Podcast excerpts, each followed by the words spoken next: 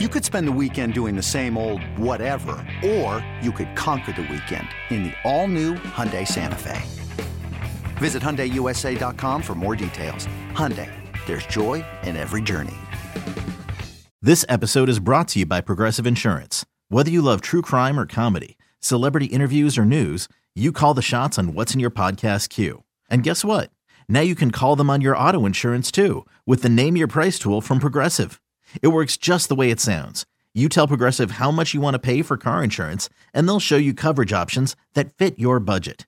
Get your quote today at progressive.com to join the over 28 million drivers who trust Progressive. Progressive Casualty Insurance Company and Affiliates. Price and coverage match limited by state law.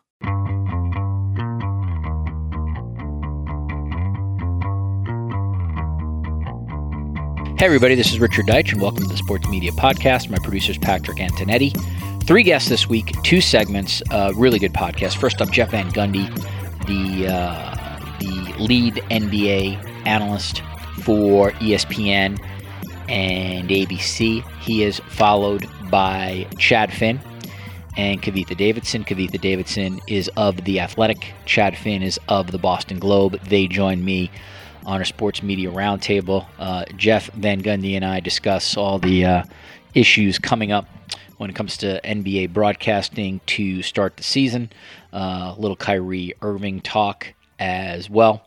So I think that is going to be an interview you enjoy. And then Kavitha, Chad, and myself, we have a long roundtable on a number of things, including John Gruden, NFL viewership, Sage Steele, hockey starting at ESPN and Turner Sports, what ESPN's going to do with Sunday Night Baseball. So if you want to nerd out with some sports media talk, um, Kavitha, Chad, and I go very long. But first up, it's Jeff Van Gundy of ESPN, followed by Kavitha Davidson and Chad Finn on the Sports Media Podcast. All right, as I said at the top, Jeff Van Gundy uh, is the first guest. He joined ESPN in 2007 as an NBA analyst, serves as an analyst for the finals on ABC, the conference finals, uh, NBA Saturday primetime on ABC. Obviously, works ESPN's regular season schedule and playoffs. Prior to coming ESPN, I think every basketball fan knows Jeff was uh, head coach of the Rockets and the Knicks. His first game is October 20th, Celtics uh, against the Knicks, and then he has the Sixers on that Friday. And as we talk here during this podcast, I'll find out who they're playing. But uh, man, what a great schedule! Get Celtics, Knicks, and then the, head into the Sixers with Ben Simmons and everything else. And pleased to be joined by Jeff Van Gundy on the Sports Media Podcast. Jeff, thank you. I know you've been traveling a lot, so I appreciate you taking the time to do this. No problem. All right, let's start here, Jeff. Um, and this is one of the things I'm I'm always interested in for every guest that I have on here, and that's sort of preparation and process. And for you, I wonder how do you prepare for an upcoming season? And feel free to go as granular as you'd like. Yeah, I, I don't really do a whole lot other than watch. You know, I just like to watch. I like to watch games. I like to, uh, you know, I don't really. I got a few friends that I'll talk to, but uh, in the NBA, but it's not like I'm sitting there calling a lot of people. I know people's time is valuable in coaching, and they've got a lot of media responsibilities, so they don't need to be talking to me. But I, I would say it's as simple as I think this is where a color guy has it uh, really good, is that you know I'm not a stat guy. I, I don't I don't like throw out a lot of stats. Um, not that I don't think when I was coaching, stats are, are incredibly valuable. I just have never, you know, you have to find what you feel is best. Um, broadcasting wise. So I don't sit there, you know, I know the stats on on the teams, but it's not like I'm sitting there going to ever say this guy's shooting, you know, 44 from the three, unless it's something that stands out. So I, I think the the thing I like to do uh, most, Richard, is I just like to watch games. I think that gives me the best perspective on uh, whatever in the individual game, but also the broader scale of the whole league. And I like to watch trends about how the game's being played. Um, you know, it may have changed a little, it may have changed a lot, or may have changed uh, not at all. So I, I really enjoy that part. Jeff, um, you know, having talked to a lot of uh, a lot of analysts and broadcasters over the years, obviously play-by-play people have their charts, and it's almost. I mean, it's it's a work of art for some people. You know, I'm sure you've seen Mike Breen's charts and and other people who you've worked with. So it's vital that a play-by-play person has that. Talk to Hubie Brown and some other analysts, like in your position. In Hubie's case, I mean, it's it's like hieroglyphics. He's got just like every stat. He's got his own way to read it. It's pretty fascinating to look at his chart. Do you have anything in front of you in terms of notes, or just to sort of follow up what you were saying before? Is it all instinctual, and you're just calling what's in front of you?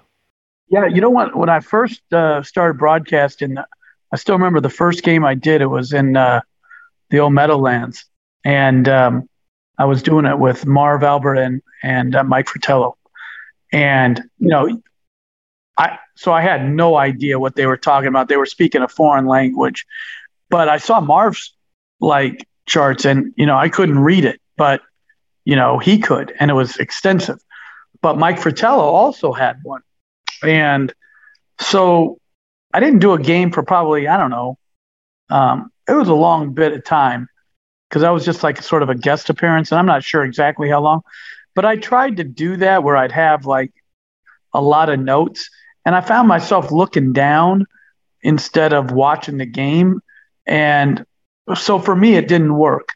Um, for others, it works great, and uh, I, so I have stats there, just the overall like both teams, if it's a playoff series, uh, what the playoff you know numbers are. Um, but very rarely am I going to look down. I like to look what's happening on the court. I love w- watching uh, the body language of teams, uh, what's happening on the bench. Um, and I like watching what the referees are either doing, saying. Um, so I, I, sort of keep my focus there. And like I said, I, I think for some it works great, uh, having a lot of notes. For me, I just like you know, watching what's happening on the floor. Jeff, um, you as I mentioned at the top, uh, you've been with make sure I have this ESPN since 2007. So we're looking at you know, 14 years if I do my math right. Um, having covered uh, sports media and television in particular for a long time, I mean, that's a lifetime for somebody in a job. I mean, you know this in the business. There are people who are sort of in and out. Um, that's an incredible career. Uh, incredible for you, incredible second career. Do you have any sense? Um, and I know it's a little bit of reflection here if you could sort of take yourself away from you, but why do you think you've lasted? Uh, because not. Uh, uh, you are an anomaly in the sense that you have had this sort of um, top broadcast job now for more than a decade, and that that's a rarity, generally speaking, in any sport. Yeah, so I think it comes back to um, you know the people you work you know for. Now, upper management like has changed a lot over time. In my time at ESPN, you know, um, you know the direct bosses or um, that's changed a lot. But you know, Tim Corrigan's been my boss ever since I've been there, and I think uh, you know, he, he I think, you know, he, he, his trust in what Mike, Mark, and I are doing has been appreciated. And um, that doesn't mean he, he never comes back at me and says, Hey, that was stupid, or you can't, you can't say that. That's, you know, so I, I like it. He, you know, he's both uh, a friend and a boss, and that's a, a hard uh, line to walk. And I, but I think it's, it's that, and I think then it's Mark and Mike. You know, like um, they're so good at what they do. You know, like they they make it easy um, or uh, easier uh, to be yourself. And I think the thing I've liked about it, um, and I think it's so important. I think it's overlooked too. Is like in any job, they hire you to be who you are versus trying to change you.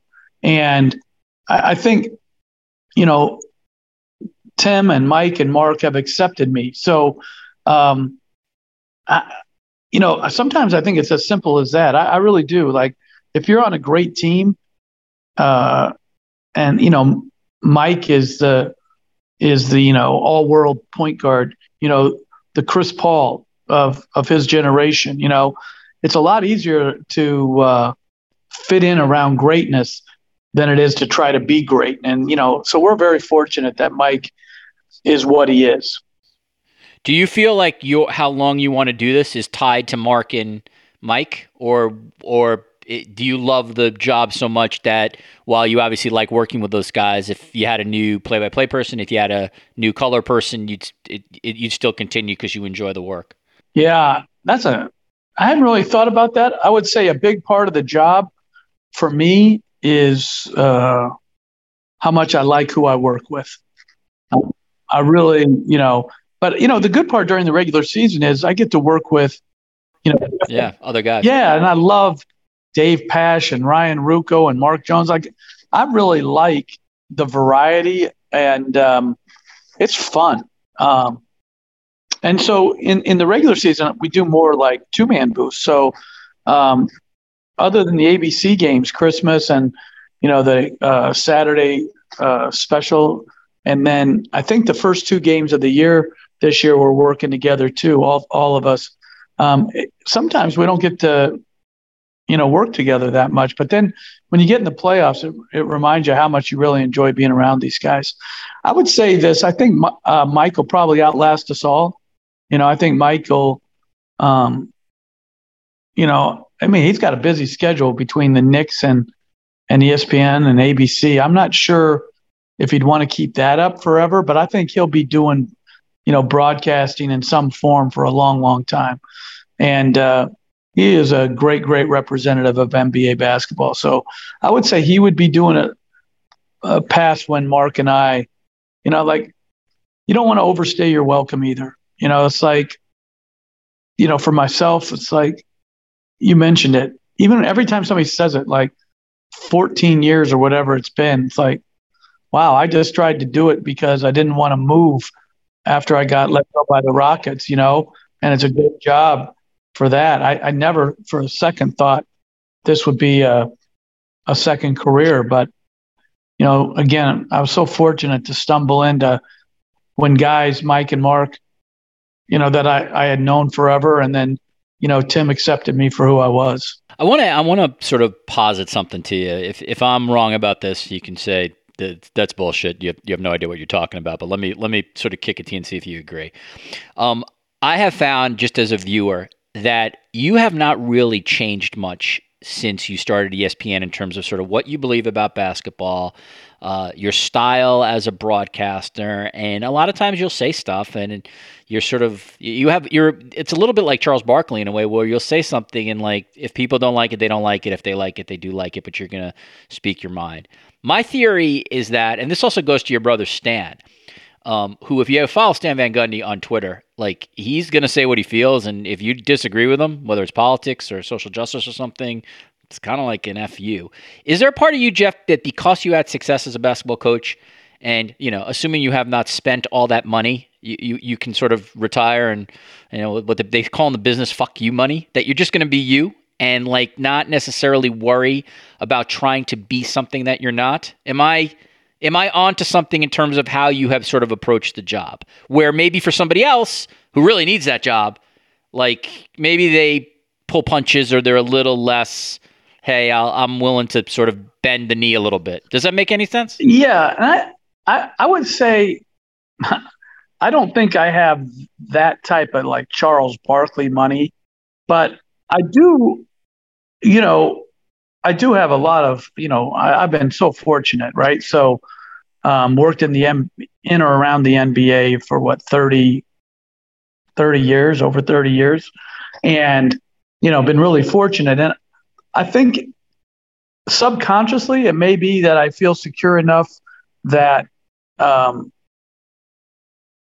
if something happened and I didn't have that income, I'd be all right. But I I think it's more I just say what I see and and say what I believe. And I'm not trying to be, you know, controversial. I'm not trying to be um, uh, you know, where I, where I I drum up interest. I, I just I, I say what I think and and um, and what I see. And I think that's the easiest job, frankly. Like when you're just watching a game, you say what you see. Like, you know, and I think sometimes um, the one thing I've tried to consciously do, Richard, is uh, I think I've backed off. Um, I haven't been as critical of officials. Now, that doesn't mean I won't disagree with the call, but I think there for a while when I first started, maybe from my coaching background, I was like, whatever I saw with them, I would never let it go. I would be like, you know, that could change this guy's whole career right there, that one non call in a playoff, right? And so I think that's the one I have consciously tried to do. Now, I think some in the NBA would say I need to do it a lot more. Um, I was always astounded that how like personal uh, people take it when you talk about officiating. Um, but playing, they expect you to critique what's going on or or coaching moves. But I found out very early on that you know some bosses that I've had, and also you know the league office, they're they don't see that officiating crew on the floor the same way they see the two teams.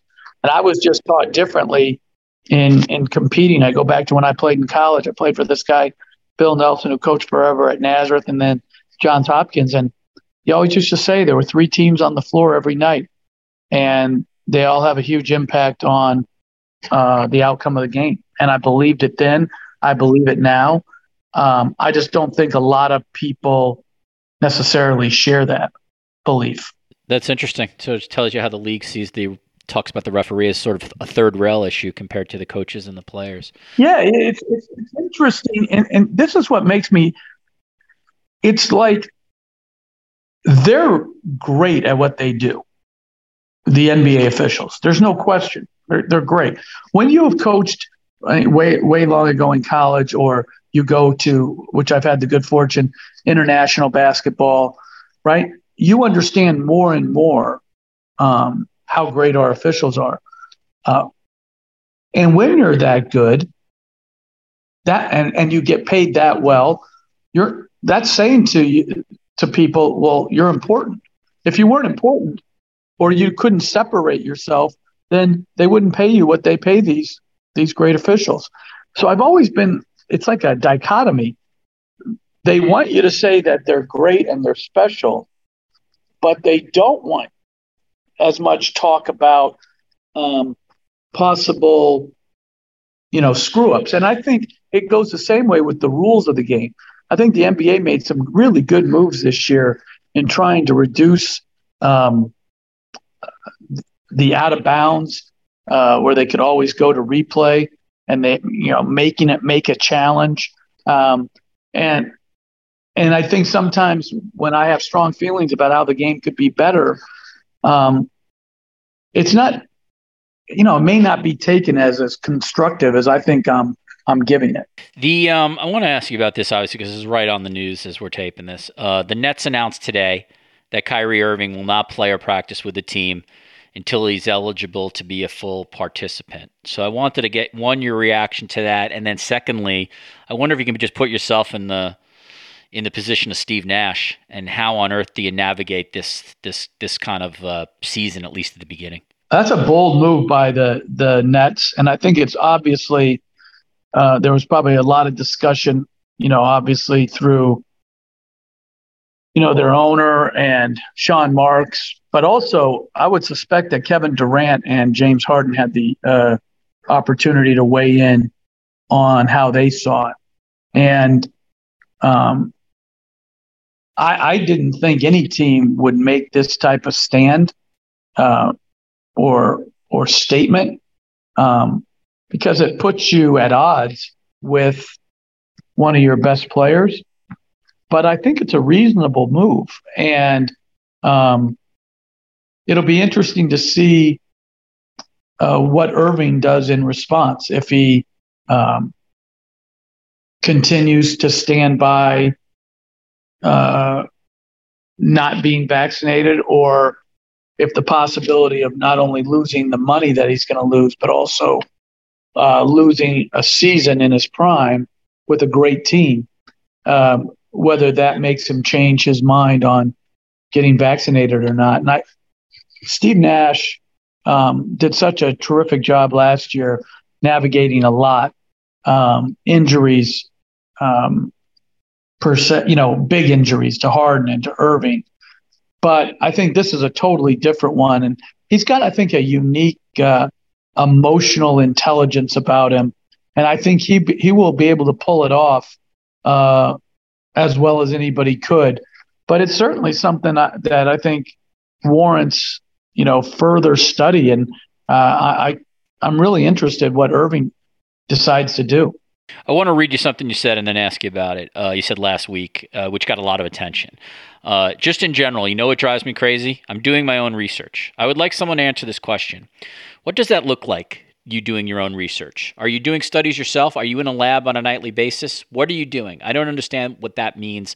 I'm doing my own research. That's obviously in relation to people who are talking about doing their own research when it comes to vaccination. Um, Jeff, you're smart enough to know that obviously um, mandatory vaccinations and COVID 19 has become part of a larger culture war in the U.S. Uh, there's probably a lot of us who think that is ridiculous, of course, but like that is unfortunately where we are. When it comes to these kind of issues, Jeff, as you know, working at ESPN, like they're sometimes a little uh, queasy, for lack of a better word, about their public people, such as yourself, going down that road. So I want to ask you just sort of a couple questions. Like you said that, you believe it. Do you get any kind of blowback from ESPN from that? And are you aware, as you're saying this, that you're there's at least going to be some segment of people who hear it who frame that under, uh, you know, like sort of culture as opposed to anything else? Yeah, I didn't get any blowback. Um, and I'm not a political guy. I, am certainly. You're not Stan. No, no, no, no. Um, you know, I'm, you're not going to see me on, on social media or anything like that. And I think I, I probably am more middle of the roadish type things. But the one thing, you know, logic and common sense um, to me on on that particular in, uh, instance of doing your own research, like there was a guy I went to uh, college with my first year of college, and I was at Yale. And was, there was this guy on the floor. He wanted to be a doctor. We only had 12 uh, guys on our floor, and he could study through all hell breaking loose, right? Very serious. Um, his name's Dr. Fred Lang, right? So I moved to Houston, and he happens to live two streets um, over from me. It's crazy, right? and he's a big cancer, uh, brain cancer guy at MD Anderson here in Houston. See, that's the guy doing the research. Like, I, I think I'm I'm fairly intelligent. I couldn't be begin to decipher what all the studies and um, how they go about it and how they come to the conclusions they come to. That that's the thing I was I was talking about. It's just like if you choose not to get a vaccine, as crazy as it sounds to me. But if you choose to do that, please don't insult us all with, you know, that your research is going to turn up something that all these brilliant doctors around the world, um, like the guy I mentioned, and who are so heavily invested. It would be as absurd to me, Richard, as asking a doctor um, how Kyrie Irving should work on his you know, crossover game and his handle. Like that guy thinking he knows more about that than a basketball guy. It's just like sometimes I just don't think we're respecting all that is being invested into this fight. And again, I, I'm not trying to be super political. I actually just thought, I didn't even think that would be controversial. I just think it's like common sense. And, um, you know, sometimes common sense is in short supply.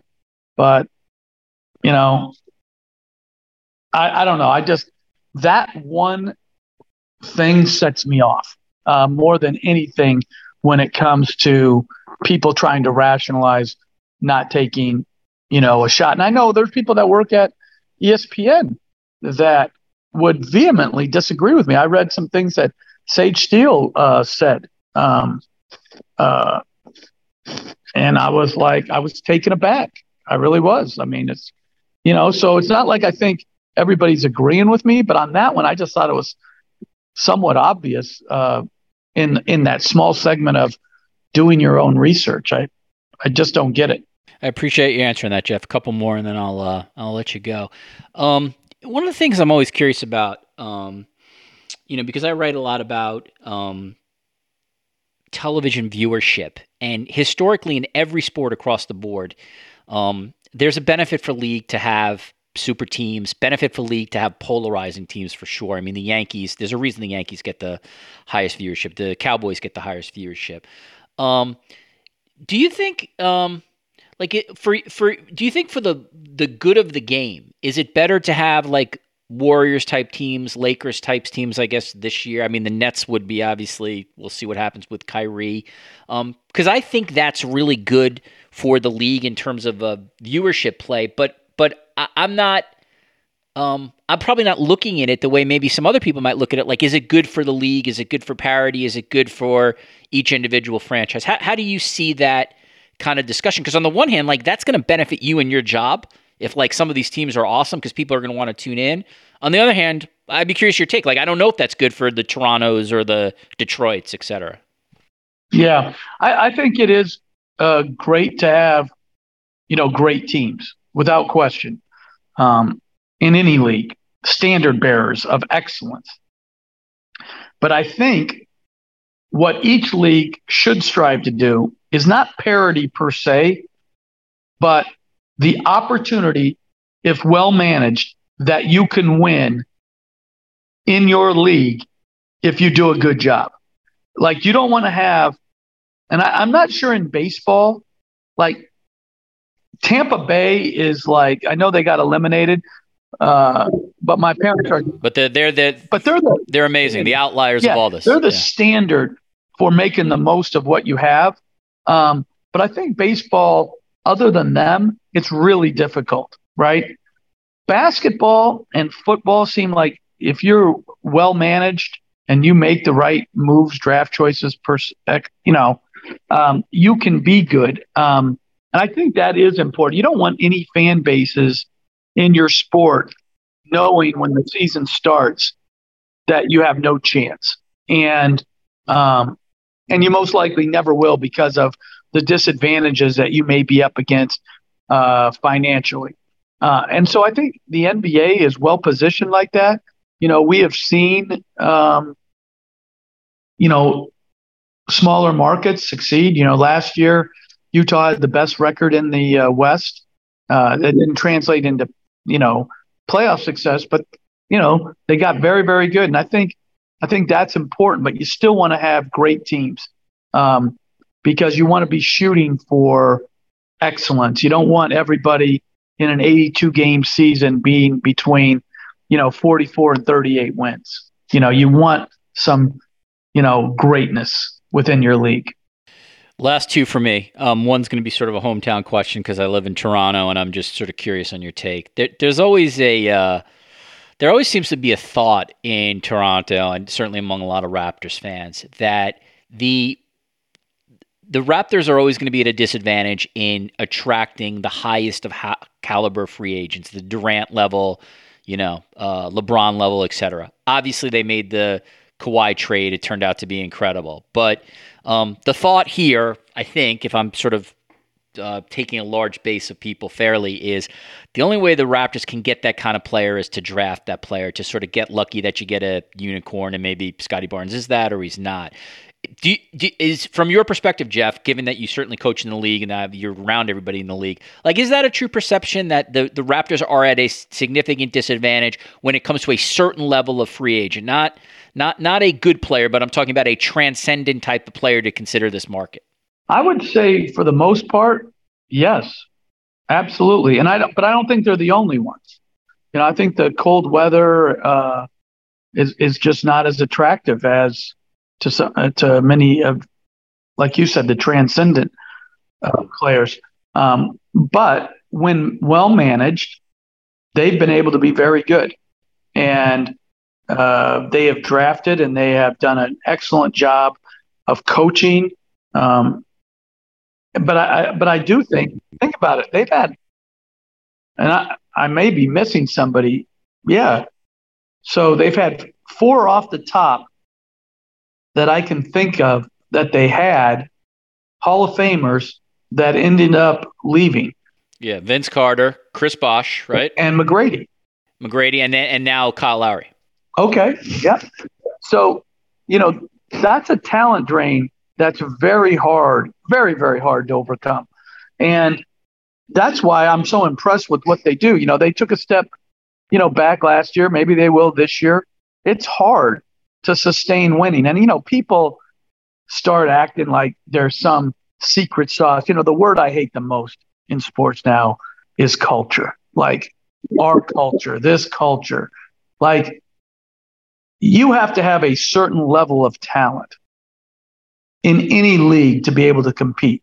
And once you have that requisite amount of talent, then the intangibles that go into winning or losing mean something. Without the the talent, though, you think you're going to just overachieve because your guys are playing hard. Well, so are the other dudes. The other dudes are playing hard. They're well coached. You know, you don't walk into any NBA like you can go to any NBA game, and I know fans love to, you know, nitpick coaches, but they're all well prepared. They all coach well. They know what they're doing. They wouldn't rise to that level if they if they didn't have a level of competence. Um, and so you're not getting some huge advantage. Um, and, and, so I, I, think the Toronto fan, um, first of all, having grown up in from high school on in Rochester, I was always in Toronto. Um, and then when I started coaching in the NBA, you know, uh, when I was the Knicks coach, we had a couple series up there, and they had great. They had like the fan support is off the charts. I'm not sure why you wouldn't want to play in Toronto if you were a great player because you will be beloved. Like, I mean, you'll be a national hero. Like, I mean, and it is great fan base, great arena, huge money, terrific city. So I'm not sure why, but I, I agree with the the general consensus of the Toronto fan that would be very, very difficult to recruit a transcendent um, free agent. It will be drafting, it'll be trading, and um, you know that's why I've so been so impressed with uh, how they've been managed over the years.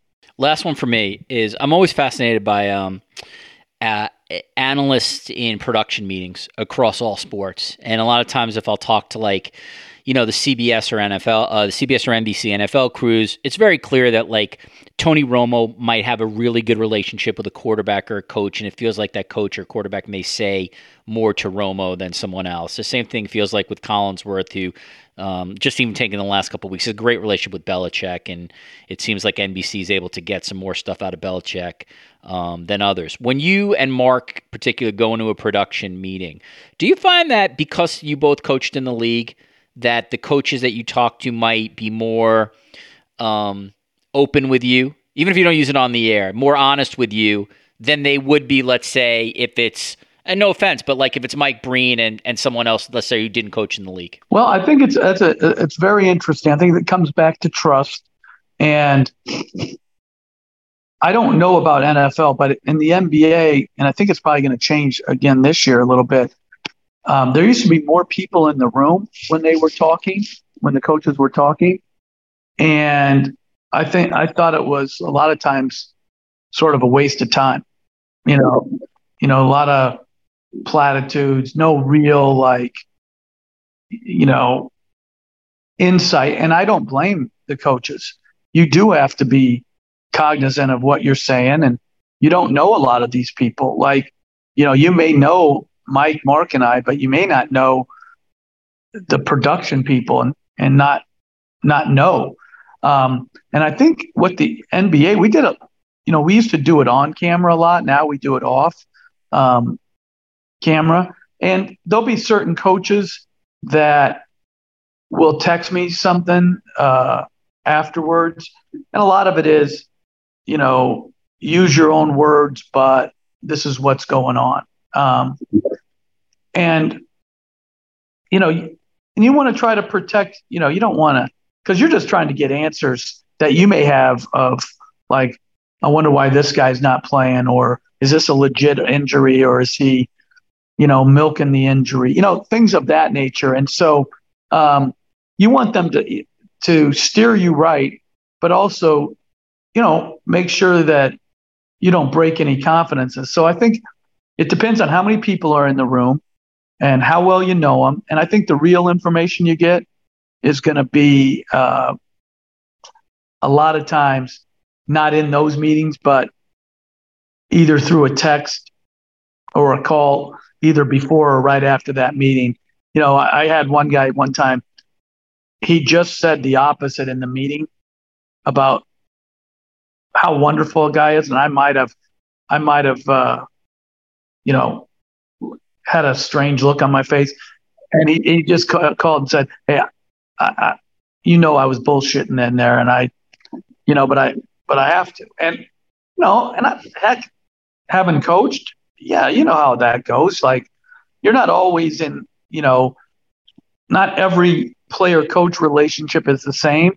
And just like in any relationship, things go up and down. And so, um, and I appreciate when they, you know, even if there's nothing to use, that I feel like they're telling me the truth. And again, I don't have that relationship with every, you know, coach. I don't know every coach that well, particularly the longer you're out uh, and newer, younger coaches. You know, I, you know, I was thinking about this today. Um, Wes Unseld Jr., the coach of the Wizards, right? I coached against his dad. And Wes Unseld Jr. played for my college coach that I mentioned previously at Johns Hopkins. That's how old I am now. Like, you know, uh, and, and just so like, um, you know, like, like I know Michael Malone. I coach with his dad and I coach with Michael. You know, there's certain guys like, you know, that you know, and there's other guys, you, you know, you just, you just don't really know that well. So, um, but I love talking to coaches, Richard. I just, you know, uh, I have great empathy for how hard a job it is. Um, and uh, it's really one of the highlights. I love getting the chance to to listen to them. Jeff Van Gundy is ESPN's lead analyst for the finals, conference finals, uh, Saturday prime time, uh, ESPN uh, regular season, and ABC regular season games. You obviously know when he does the finals, he works with Mike Breen, Mark Jackson, Doris Burke. Um, he will be on the call of uh, the Celtics and Knicks on October 20th. That's Jeff's uh, first game, and then heads to Philly after that. Jeff, I can't thank you enough for the time. I, I always enjoy um, when I have a chance to go a little longer form with you, and uh, wish you nothing but the best this season and uh, safe travels and health. And uh, thanks for joining me today on the Sports Media Podcast. Appreciate it, Richard. Thank you. With threats to our nation waiting around every corner, adaptability is more important than ever. When conditions change without notice, quick strategic thinking is crucial. And with obstacles consistently impending, determination is essential in overcoming them. It's this willingness, decisiveness, and resilience that sets Marines apart. With our fighting spirit, we don't just fight battles, we win them. Marines are the constant our nation counts on to fight the unknown. And through adaptable problem solving, we do just that. Learn more at marines.com.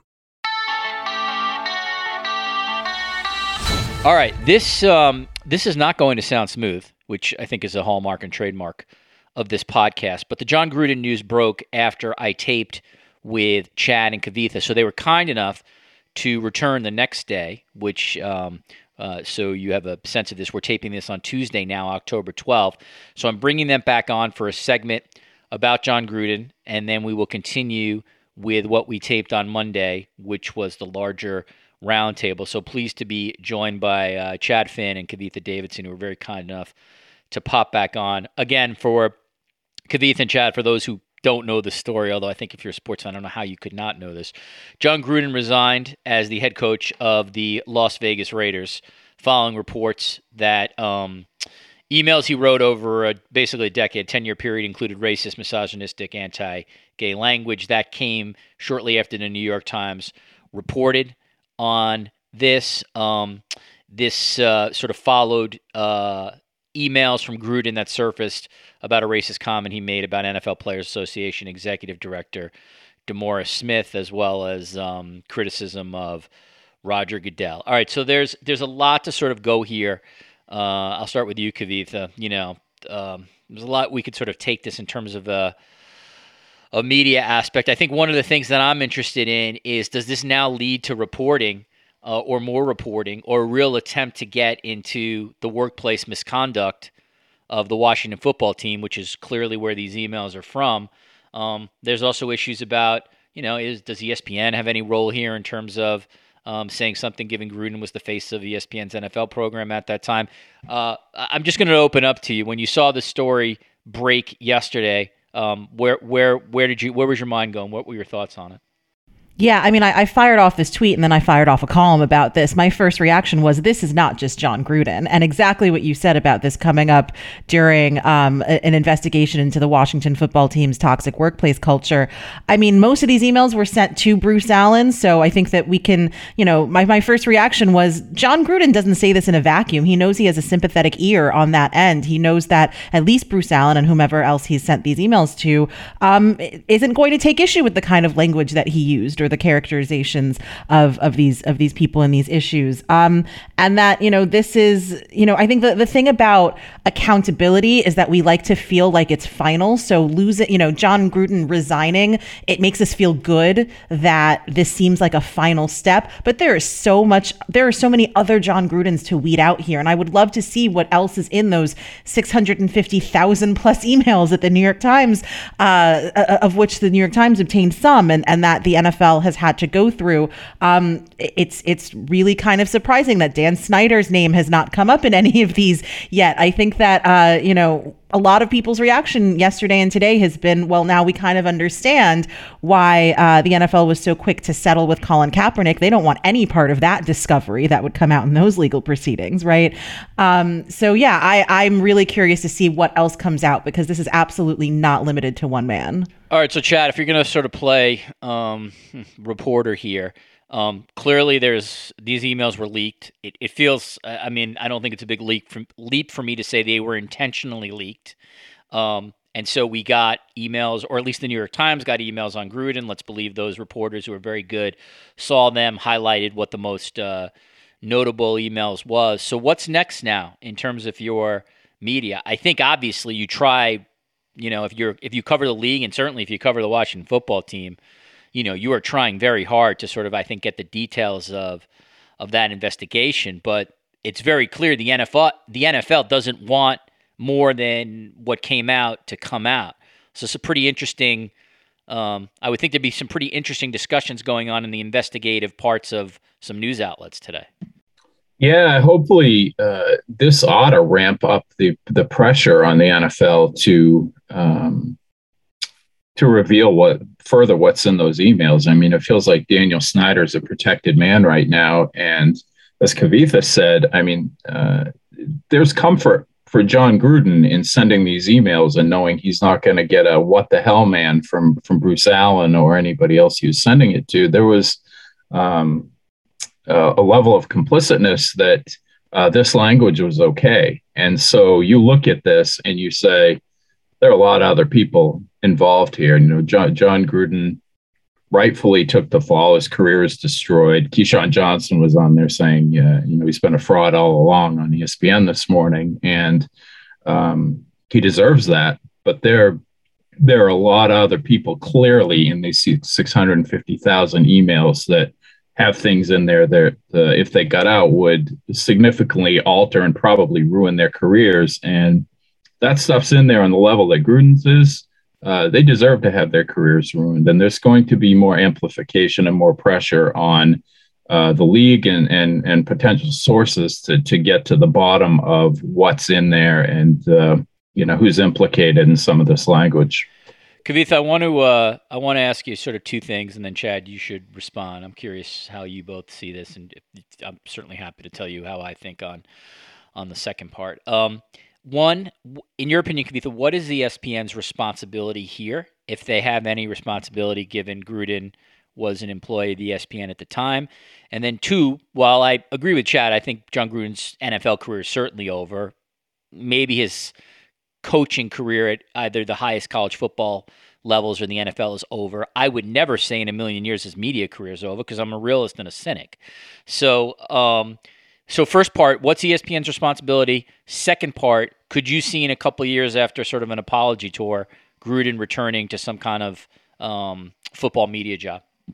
Yeah. So on the first part, um, you know, he was, as you said, kind of the face of ESPN's NFL coverage at the time that the D. Smith emails were sent, and you know, it, it, this whole thing just kind of shows how much a part of the football machine ESPN really is. Like, on the one hand, there are absolutely dogged journalists over there who will call out corruption and, you know, and, and everything like that. And on the other hand, they're still they're still part of the company kind of right? Um and and this like i said this is not limited to jon gruden. This is something that is endemic to the whole football machine of which espn is a part. So i think they absolutely have a responsibility here not just to you know come out with some tightly worded condemnation of um you know what jon gruden said and say you know he you know he does not reflect the values of espn he reflects the values of a lot of the people who work there and who work within the, the machine of the nfl right right?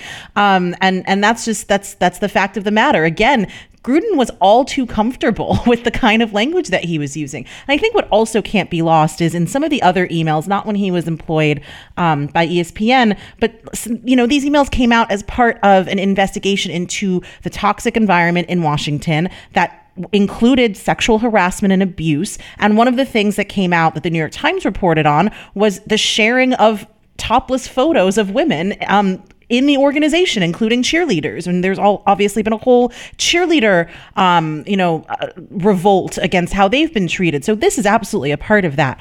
On the second question, I wish I could sit here and tell you that um, that everybody has learned their lesson and uh, and that uh, you know Jon Gruden is untouchable. But we have just seen time and time again.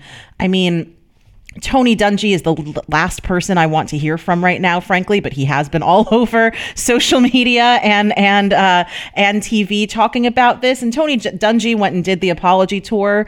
Um, you know, when he said a lot of homophobic things, and he's obviously still uh, a respected elder statesman in the league and, and in NFL media. Um, you know, we just celebrated. Some of us, some people, just celebrated the retirement of Marv Albert, and I'm old enough to remember when uh, when when Marv Albert was thought to be untouchable um, by you know from being rehired and and has you know completely had this renaissance as the voice of the NBA again. So uh, yeah, I think in a, in a few years, if Jon Gruden wants to, um, I think that there will be a place for him somewhere. And what we're seeing right now also is we're seeing a lot of um, kind of whataboutism and and a lot of people rushing to his defense on especially um, right wing news and sports media networks. So at the very least, he's got he's probably got a spot over there if he wants one.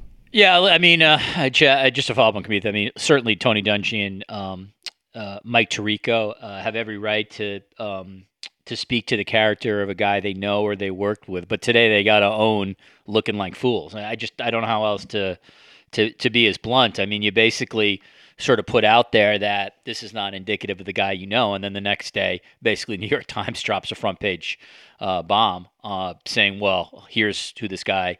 Uh, has been at least in private chat. So I mean, again, that you know, Dungy and Tirico are going to have to uh, live with um, their comments, and and and and that's that. Uh, in terms of in terms of the questions I had for uh, Kavitha, uh, Chad, one, does ESPN have any sort of responsibility here in terms of uh, the fact that he was working for them or not?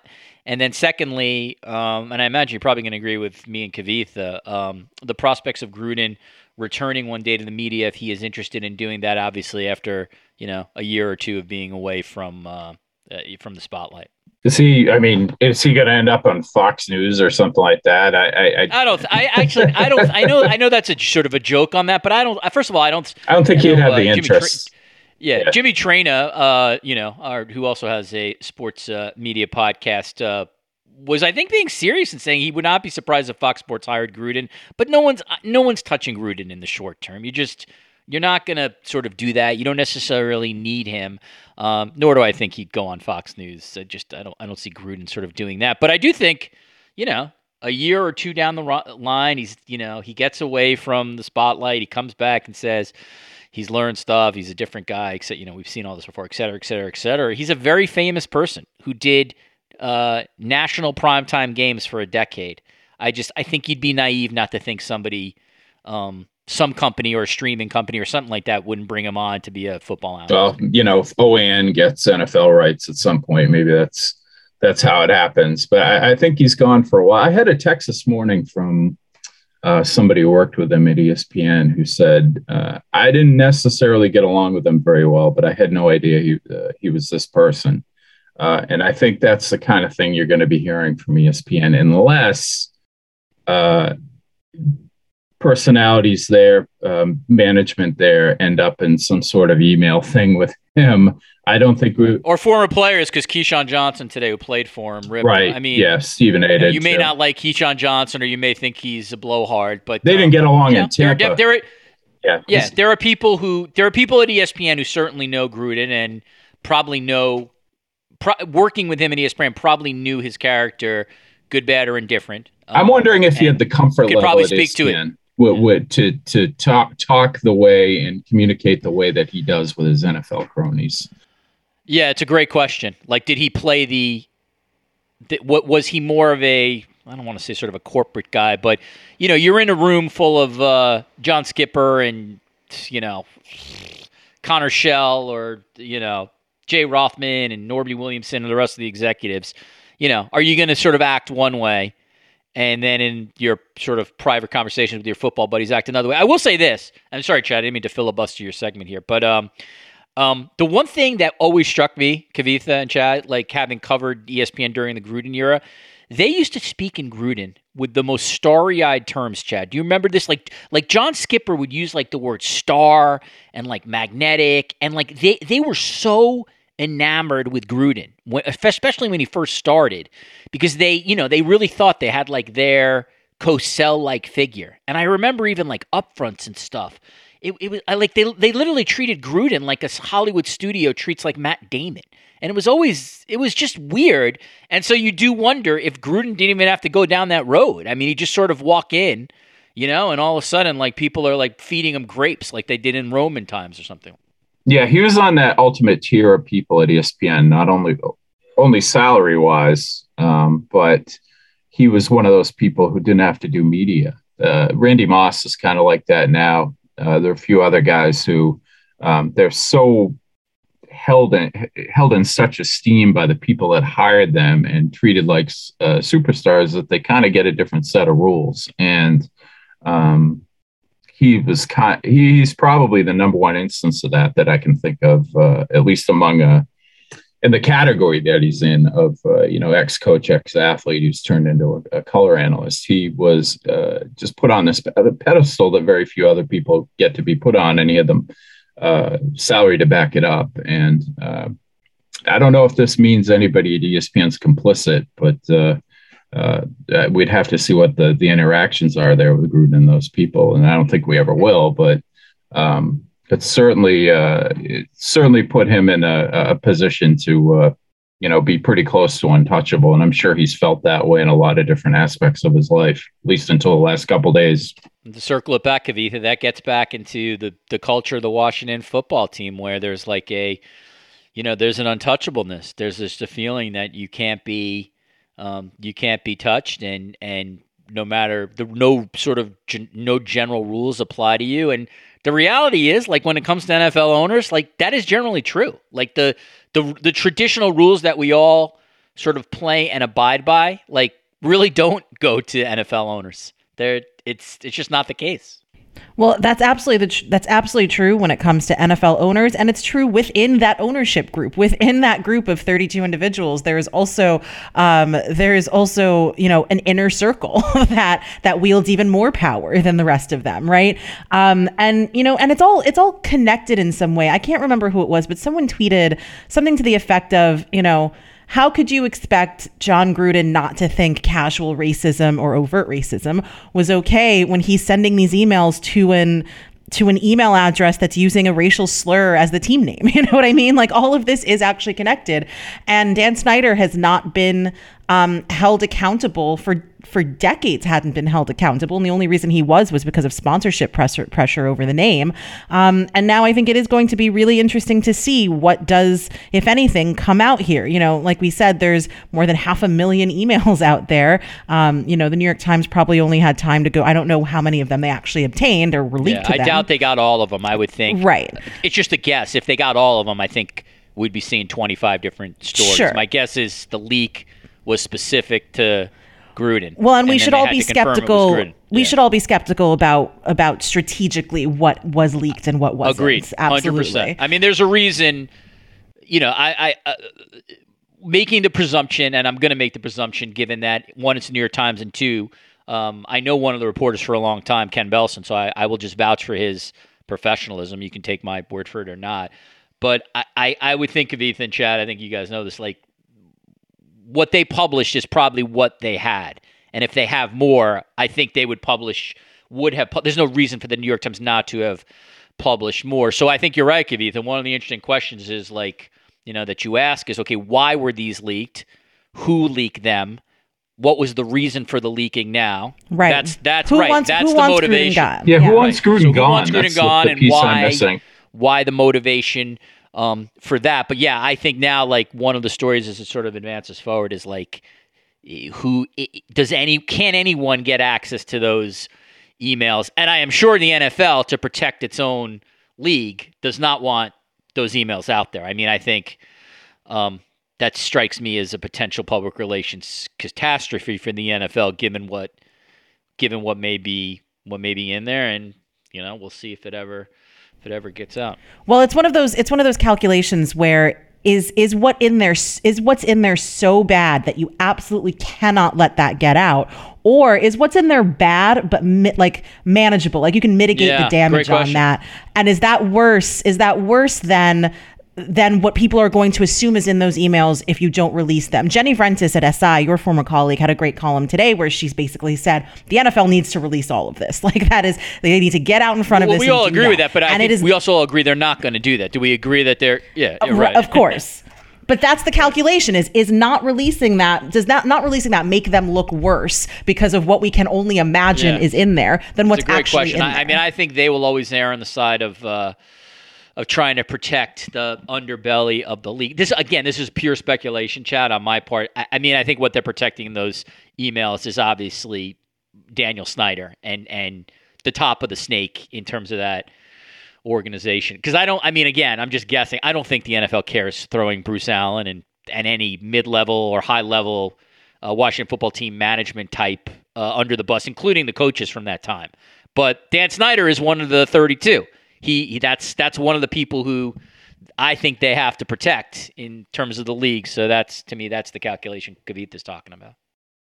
I can't imagine wanting to protect Daniel Snyder. I mean, it's know. absolutely true, but I'm sure Truth Serum. I, I bet you a lot of those guys. Not to say the, the every NFL owner is you know is uh is Malala and Gandhi, but I, I think but some like of the Steve dudes, Tish and like- Dan Snyder aren't grabbing a beer together, you know. yeah, yeah, right. I think you put on some of these guys under truth serum, and they're like, "Yeah, I hate that effing guy." But, uh, but you know, we we you know, many of us have to sometimes work with people we don't uh, we don't particularly uh, love. Well, very cynically, I'm uh, a, a, a lot of the stuff Gruden said in these emails uh, would piss off Roger Goodell pretty uh, personally. Are you thinking maybe uh, Goodell is uh, Kevin? Kevin's Kevin Spacey stopping limping, Uh, walking be some outside. Well, usual look, a real a real thing that people have said either jokingly, but there's some truth to it. Um, is is the only like I, I personally think what he wrote about D. Smith. And listen, DeMaurice Smith is not above criticism. A lot of people think he's been an ineffectual leader. Like there are very legitimate criticisms to levy against him. But you you went after the man's intelligence and the size of his lips. And as I wrote in my column, there is a long violent history about that kind of imagery against black folks, and you just don't do that. So I think that was a fireable offense in itself. Now a lot of people do think that the thing that tipped the scales was that he insulted Goodell, and I, you know, the it, it says a lot. It's it's a stupid thing, but it says a lot about the NFL that we kind of have to think about that for a second.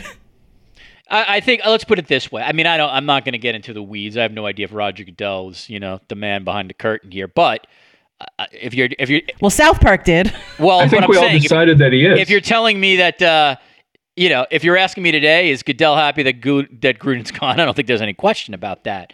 Uh, but Goodell also has to think about the billion dollar interests of his league. And so, you know, you want maybe some of this out, but you don't want all of it out. I think that's we can all agree on that. All right. Uh, Kavitha Davidson, kind enough to come back on the podcast. She, of course, works at The Athletic. Check uh, her work out. As she said, she has a column publishing on uh, just published on the uh, the Athletic today on Gruden, Chad Finn, sports media writer, as well as uh, generalist. I mean, covering the Red Sox, doing Patriots, doing all sorts of stuff for the uh, the Boston Globe. Once again, anybody who counts the Red Sox out has once again been been been proven to be incorrect as that team continues to go heading forward now in the American League Championships. Yeah, I've done at least Chad, five times myself. So I know. Listen, in Toronto, we we we we still cannot believe that five to one lead against the Nationals fell on, on that Sunday. Chad, um, thank you. Kavitha, thank you very much. All right, just quick back in the studio. My thanks to Kavitha and Chad for uh, for giving me some extra time. It was very, very kind of them. But we wanted to give you some stuff on Gruden. And now let's return to the conversation we taped uh, the day before, where we start with NFL ratings. All right, so here, let's start here. Um, from Anthony Crupi of Sportico, thank you very much. Uh, also, who's been a guest on this podcast, for providing this data. Um, through the first through the first four weeks of the 2021 NFL season, the NFL's national and regional windows had averaged 16.5 million viewers. That was up 14% or 2 million per game versus 2020. I mean, that's a big number. And then also up 3% versus the same period in pre pandemic 2019. Uh, we're taping this on um, Monday, October 11th, so we don't have the ratings yet for the Sunday games, although I would expect that those numbers to be pretty good, particularly that Bills uh, Chiefs game. Uh, we'll see how that uh, plays out. Went a little bit later into the night, but uh, but we'll see if uh, the Midwest held. Chad, I want to start with you. Um, what do you make of these NFL viewership numbers? Because if you know, if you're the networks and if you're the league, obviously you got to be overjoyed. Yeah, I struggled with this, Rich, because I, I thought things um, in terms of viewership last season and the the real guts of the pandemic were going to stay the same or maybe even would go up a little bit just because people didn't have anything to do. And that's not what happened. I mean, uh, uh, everything on television dropped. Football took a lesser hit than most things, but uh, for the most part, TV ratings were down, even though we were housebound. Up here in New England, I think the highest rated Patriots game last year was the first one, and it was about two thirds of the audience that they normally get. It just uh, it didn't connect. And as we see the broadcasts uh, being getting back to what we we've grown up with, what we're used to, crazy fans, all that. I think we realize that the TV product really matters and uh, the quality of the broadcast. And it was hurt last year by not having fans for the most part in the stadiums, at least during the regular season. It just wasn't as compelling or interesting a television product. And I didn't expect it to happen, but I think it really affected uh, how often people tuned in. Kavitha? Yeah, I mean, I I've kind of I kind of always take NFL ratings in particular with a grain of salt. I mean, I'm old enough to remember when the drop in ratings after the 2016 season or after the 2015-16 season was because supposedly because fans had stopped watching because of kneeling during the anthem um, instead of what was probably a more uh, astute theory which was there was actually an artificial bump in ratings that season because it was Peyton Manning's last year in the league. Um, you know one of the to, to Chad's point it, it was really interesting to see ratings drop last year when people were at home um, but there was actually a poll that came out um, several months ago from Marist College, um, and our old friend Richard uh, Jane McManus runs runs the sports communications department there, and it basically said that people weren't watching, even though people had all of this time and were stuck at home and everything. People weren't watching sports as much in general because sports is a communal experience, and they couldn't have people over to their homes when we were all quarantining and social distancing to do that safely. So I think there is something to be said about that. I think there's also something something to be said about just the psychological effect of what the last 18 months have had on people that maybe sports just wasn't the most important thing that maybe they weren't really in the mindset to watch to watch football every week um, and clearly that's rebounding now and i also think that you know Nielsen is trying to overhaul how it measures digital viewership, and it, it, continues to get slightly better at that. So I think that's probably a factor in play here as well. Uh, those are really interesting points, Kavitha. Chad, I want to, uh, I want to, I want to go with you here, just because it's um, a lot of this has to do with the singular game in your mark, and then Kavitha, you should obviously follow up. You know, I talked to Fred Gaudelli before the season started this year, and he, you and Fred are tight. Yeah, we are tight. Now, um, Fred's probably tighter with others, but yeah, we, are we're, we're tight enough there. Um, and I certainly respect uh, his uh, his work uh, over the years. Although the other day, Al Michaels and uh, uh, Cris Collinsworth, I mean, just selling the soap for uh, the Brady Belichick relationship. It's like uh, I expected uh, Ali MacGraw and Ryan O'Neal to be walking out, given their waving the flag on that love story. Um, by the way, you're, you're welcome for that 50 year old uh, cultural reference. I was going to say like like love story. We got a 1970 yeah, love story. Terrible. Yeah, I have here. no idea where I was. My brain was not working. I will. I'll come up. I'm ashamed. I knew what you were talking. Yeah, I know. About. I'll come up with a, a 2020. I'll do a TikTok reference soon enough. Because that was embarrassing. All right. So Chad, uh, what Gaudelli told me was that the NFL specifically this year um, scheduled a lot of games early that they thought would be very big viewership games because they wanted to have momentum viewing, you know, momentum scheduling. And they made a clear decision to put Brady's return to New England early in the year, week four. Obviously, we all saw what those ratings were. That will be Sunday Night Football's biggest game of the year for sure, non Thanksgiving. It'll be one of the most watched games of the year, even though it wasn't in the 425 Sunday window. So I do think some of this, Chad, has to do with um, the NFL making a very, very smart decision in terms of scheduling these games early. Also, and this is just like the realities of the sport, when the sport has quarterbacks, exciting, interesting quarterbacks that can market, there are more people who watch these games. And I do think the league is in a very, very good place. You know, whether it's Josh Allen or Mahomes, obviously you still have Brady there. Um, uh, you know, even like someone like Trevor Lawrence, I think has some interest nationally just because of his college stardom. I feel like the league is in a very good place in terms of how it markets because they have the position of most importance. They have more, I think, good quarterbacks than not. Do you buy those kind of those kind of theories? I do. Yeah. I mean, they're really blessed. They have quarterbacks kind of at all stages of their career right now that are compelling. Have Brady at 44 years old, who's still throwing five touchdown passes on Sundays, and um, you know, Mahomes is kind of the star of the moment, and and uh, a guy like Josh Allen, as we saw Sunday night, has really emerged. And then just this rookie class that's come in that's naturally compelling because five of them were first round picks. Trevor Lawrence has been uh, pretty close to a household name among sports fans for three or four years now uh, from his time at Clemson, and and uh, you know, Mac Jones was prominent. Uh, last quarterback taken in the first round was well known because of his prominence at Alabama. So you've got kind of this great feeder system going on with the next generation of quarterbacks as well. But as far as that Bucks uh, Patriots game goes, they they couldn't have planned that any better. Uh, putting it in Week Four, there was a nice little amount of anticipation for it.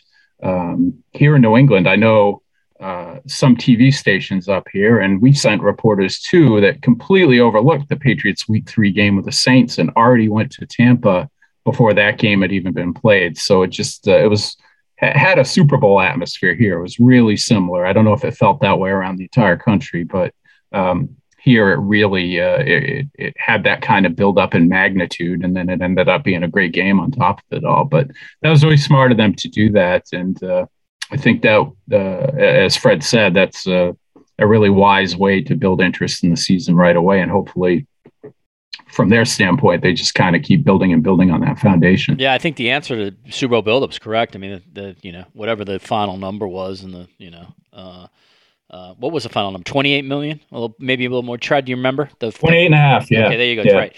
So clearly, like that had national appeal. Kavitha, do you buy, uh, do you, you know, you, you worked at Bloomberg for a long time. So um, you have written about sort of the business of the NFL, which is always obviously really good business. But that I thought Gaudelli actually just had a really interesting um, comment, and I think some of the thing, I think part of what I found interesting was just that there are these artificial mechanisms that the NFL can do to increase its viewership against the the you know some of the trends of obviously cord cutting and and things like that. They have they're going to have an extra game this year that that theoretically should increase viewership numbers because it should make late season games um, uh, have some you know some of those late season games will have significant meaning, and a competitive game late in the year is obviously going to uh, to draw well. And so I think you know it's the the the league can the league can always do things, it seems to me, to at least juice the ratings a little bit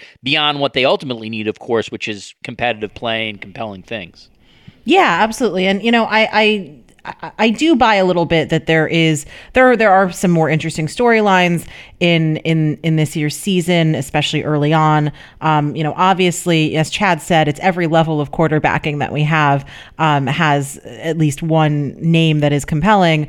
Um, at the same time, you know, some of the names that you that you threw out there that are going to be the primary drivers between Brady and Mahomes and Allen and and Lamar are obviously you know they were in the league last year, so that can account for all of it. And there are I mean, there are several things that the NFL that every league does do when it puts together its schedule. Um, you know, they're not just thinking about logistics and travel and things like that. They are thinking about how do we create drama? How do we create storylines? When it's, you know, how do we set up to week 15, 16, and 17 that they're going to be divisional matchups or, um, or, or, um, or games that have real impacts on the standings and on the playoff picture. Um, I think also, like, we're just going to continue the, end of the business of the NFL will never not be strong. That's just the reality of it. If you see a momentary dip, um, that's all that that is. Um, but at the same time, I think that there is something to be said for watching the growth of legalized betting at the same time that you're going to see ratings rise, right? Like Al Michaels no longer has to be euphemistic when he refers to this. So you're you're already bringing in a whole lot of viewers who have a literal monetary stake on these games who might not have had them last year and certainly haven't had them in years past, and that's only going to continue to grow and that's only going to help the NFL's ratings continue to grow. Yeah, again, I, I I've sort of thought this before. It's just so silly to me that they won't talk about uh, money line or over unders on um, on game broadcast. I mean, it's they they they they they have multi million dollar deals already with these companies, but yet they're sort of still trying to. Uh, um, to not keep some of the nomenclature, some of the language on air. It's it's really the silliest thing ever, and, and ultimately, I hope it will change. I'm Mark Chapman. Welcome to the Planet Premier League podcast. Each week, Cesc Fabregas, Nedum Onuoha, and myself talk all things Premier League. As a player, you don't have time to talk. No. You don't have time to make a plan. You just need to deal with wave after wave after wave. We watched Coach Carter, and he said, "Oh, afterwards, the game's just about doing this for your teammates." And I remember looking around halfway through the film, and half the squad was asleep. Planet Premier League. Listen wherever you get your podcasts. All right, I want to move to another topic. You know, Chad, if I had more. Um, you know, if, if, if, I know there's some other podcasts now that have like like fancy like um, sound effects where like if you move to a second topic, you'll do that, but not here. We do this. Uh, we do this organic. We do this. You know, we like it. Uh, Patrick Antonetti as a, he's a oh he's a he's a he's a New York producer. We you know we want this urban and real, uh, like the the streets of New York. Um, all right, so uh, Kavitha, I'm gonna start with you here. Sage Steele was taken off ESPN's airwaves after appearing on a podcast hosted by Jay Cutler, where, among other things, she questioned why former President Barack Obama identifies as black, even though he's raised by a, a white mother, called um, vaccine mandates sick and scary, uh, talked about uh, young female journalists uh, bearing responsibility.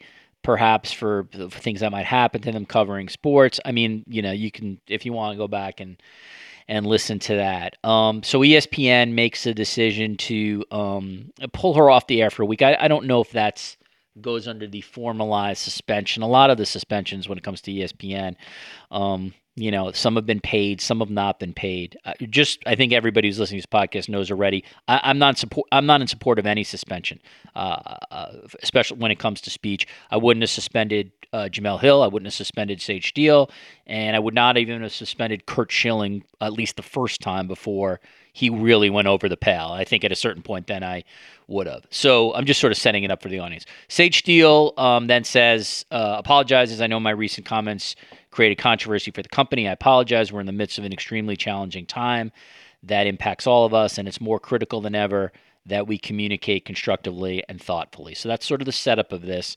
Uh, Kavitha, what did you make of of of all of this, which became obviously very public for ESPN? And as a former ESPN employee, you know this. Um, it crossed over from the sports media world into sort of mainstream, which is what obviously always um, really uh, you know irks Disney and ESPN when they'll see like the Washington Post and the New York Times start covering them. Oh, absolutely. I mean, you know, I do MSNBC to talk about these kind of broader sports issues that cross over into the mainstream a lot. And Chris Hayes want Chris Hayes ha- asked to have me on to talk about Sage. I ended up getting bumped because he got a, an exclusive with Stacey Abrams, and that's absolutely fair. But like, just to kind of speak to your point there, I mean, I have I have so many feelings about this, and I'm going to try and be careful with my words um, because I did used to work with Sage. Um, first of all, the timing of this is very interesting. I don't know if you can call it a suspension because she also contracted COVID, and that week that she was off the air also happens to coincide with COVID protocol. Um, so people have pointed that out. Um, I think that if you if you know Sage, if you know, none of this is really new. I think it's actually very. It's been very interesting to see old clips resurface that I I assumed a lot of people had seen already. Um, where people are surprised that this is the these are her viewpoints and that this these are her political stances. Um, you know, there I, I don't think it's been a secret that she has kind of always played the not just the conservative but kind of the persecuted conservative um, which is very interesting because espn of all places is an incredibly conservative space and sports media is in general as well um, and tends to cater to a very conservative fan um, and then one thing that i'll say is when I first heard the comments, I mean, the Barack Obama stuff was just so so ridiculous. I mean, she led that by saying, I can't remember the last time I took a census, but, um, you know, Barack Obama chooses black on his census and she's, she, you know, Sage is mixed race. She was like, I don't know how I feel about that. Well, if you've taken a census in the last 30 years since 1990 basically at least since 2000 um, you've been able to check more than one box on the race category. But um, the my my main question was um, as somebody who has worked at espn and particularly worked at espnw every October, ESPN has their their ESPNW summit um, in California, and Sage is always a very prominent part of of that conference. You know, she she hosts panels, she introduces marquee guests, um, and and you know she's a, a very front facing personality there, and especially after the comments that she made about women journalists having a responsibility and not getting harassed because of what they wear, um, which is something that Sarah Spain and I have talked uh, on her podcast about on at ESPN, um, and numerous women in the industry have to deal with on a daily basis. I don't know how you continue to have somebody who holds and puts forth those kinds of views about her colleagues representing ESPN's Women's Summit at at ESPNW, um, and they they did pull her off of of the conference, and I think that was that was the right move, just giving the messaging. Um, but yeah, the whole thing is very messy, and I think it's very um, I think it's just very telling the kinds of suspensions and disciplinary actions that ESPN has handed down in the past versus what they've kind of allowed Sage to get away with up until this point. Well, uh, Chad, I'll get your viewpoint. I, I, mean, to me, I would say the only thing consistent about ESPN punishments is that it's inconsistent. Um, and I would say that across the board, whether you're perceiving the person to be uh, progressive or liberal or conservative, I, I think um, I feel like I've been and it's all it's wholly swayed by by public sentiment and by fear of public sentiment, right? See, I like, would say, well, uh, my my counter to you would be this: I think it's swayed by standing at ESPN and star power. Where I, I maybe you, you listen, you worked there, I didn't, and Chad, you certainly weigh in after this. But like my sense is that there are different, there are sort of Jordan rules for Stephen A. Smith or Mike Greenberg versus somebody who's rank and file. Uh, you that may is disagree 100% with that. true. Yeah, yeah. So that this, this, my my my issue with if I can remove myself from how I feel or do not feel about Sage's specific comments, I just don't feel they're consistent. I feel they they are they are they have always been way over um, all over the map um, with this stuff. And again, I, I want to be very clear for the audience. I do not think Sage should have been suspended for this, and I'm sure there will be people who'll be critical of me for that. But but I'm consistent there. I just I don't think one, I don't think suspensions really work, and two, um, I think it's silly for for people to be suspended for that. That said, Kavitha, I I think it's more usually about star power, and I think if Sage I'll just be blunt. I think if Sage had the the same star power as Mike Greenberg or Stephen A. Smith, I don't I don't think she gets suspended. That's just you may disagree with me. That's that's my read on it. Uh, well, sorry, I thought I, uh, Chad should jump in here, but I mean, just very, yeah. Yeah, Chad, go ahead. Well, I'll get back to you. I'll get back to you, Kavitha. I'm sorry. So, Chad, how do you? What was your takeaway, if um, if that is? I think that's part of it. Certainly, the pecking order there, and uh, you know who has the biggest star on their dressing room door, but uh, it's also about where ESPN's bread is buttered. I mean, one of the things that jumped out to me when she was suspended and seeing the wording of the press release on that um, and the statement that they made. Yeah. I, by the way, just for the record, I, let's say she was taken, taken off. off yeah, right. I, I, want to be careful with suspended because I, I mean, I unless you report no, it, Chad, I no, don't know that. No, but you know, that's the perception, I think. But um, right, you, you right. compare it to uh, what Jemele had to deal with back in 2017 when she uh, uh, she suggested Cowboys uh, fans uh, boycott advertisers after Jerry Jones said people who disrespect the flag aren't going to play for the Cowboys. Uh, that was considerably harsher, and it's because um, you know she challenged a league partner. Uh, but it still struck me um, because I I, I I think what Sage says is worse. Um, but my general rule of thumb is something like this: uh, is, is, if Clay Travis is arguing on someone's behalf, they were probably in the wrong, and uh, he's uh, he's very pro pro Sage to Fox News right now. So, you, let me ask you this, Kavitha. Um, in terms of an end game here, I, me, again, I, I, will say this: I, have spoken with Sage many times in the past. Uh, those interactions have been pleasant, incredibly professional. She's always been lovely to record. me. I will, I, I will absolutely say that. yeah. yeah I, I, thought she was a good host to Countdown, and in, I think in many ways, actually, ESPN is uh, um, uh, made a terrible decision to pull her off there. I actually thought she was a she was a good NBA host and ego free to um, to let her the people around her